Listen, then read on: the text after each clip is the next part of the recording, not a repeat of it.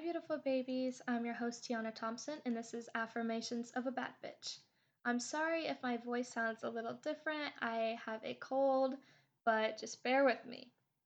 Also, you guys, I know I suck. I kind of ghosted you for six weeks, but I'll never leave you forever.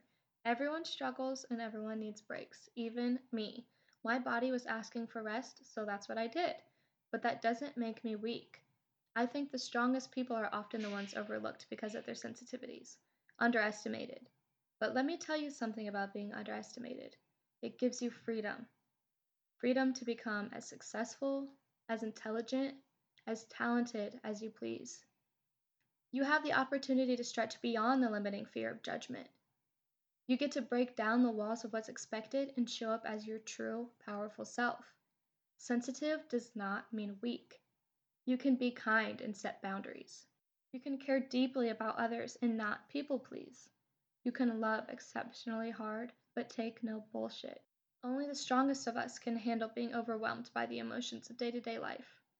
Only the strongest of us can love so purely, so intently in a world full of people waiting to tell us to suck it up. An entire generation yelling at us to stop being crybabies, stuck in a cycle that they never asked to be in. But we can't be mad at them. After all, they're doing the best that they can. Maybe it's because they envy us, envy the way we are able to express feelings that they were never allowed to process. They had to be tough. It's all that they know. But being tough isn't about feeling nothing. I think what's tough is feeling everything, feeling the darkness in the world and still choosing love, choosing to embrace your sensitive self and be the light. There is no healing without truly feeling. Open your heart. Be vulnerable, because with vulnerability comes clarity, and with clarity comes peace and love. It seems like a lot of people these days are so petrified of being vulnerable. What are you so scared of? Let go of the fear. The fear of abandonment, the fear of loss, the fear of denial. Be open to living your truth. Tell people around you how you feel. Shout your love from the rooftops and don't be ashamed of it, because that love lights up the world, and it starts in you. You may be sensitive, but you are also strong. Find empowerment in being soft. Be empowered by the love within you.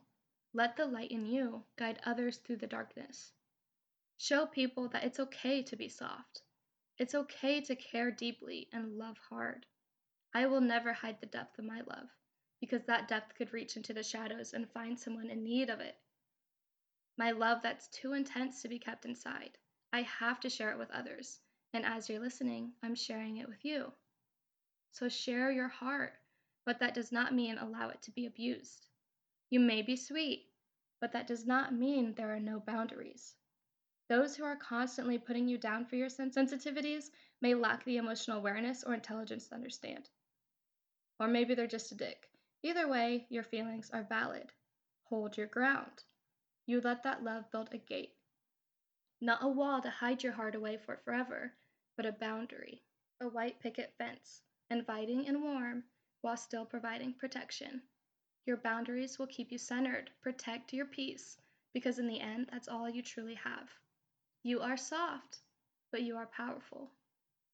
I love you guys. I hope you have an amazing week. Enjoy the sunshine and let's say our affirmations. Repeat after me I am strong. I am kind. I am loved. I send love. Again, I am strong. I am kind.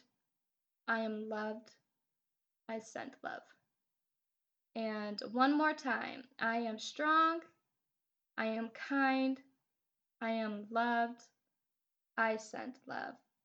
And you guys make sure to follow me on Instagram at Tiona Thompson. That is T I O N A T H O M P S O N.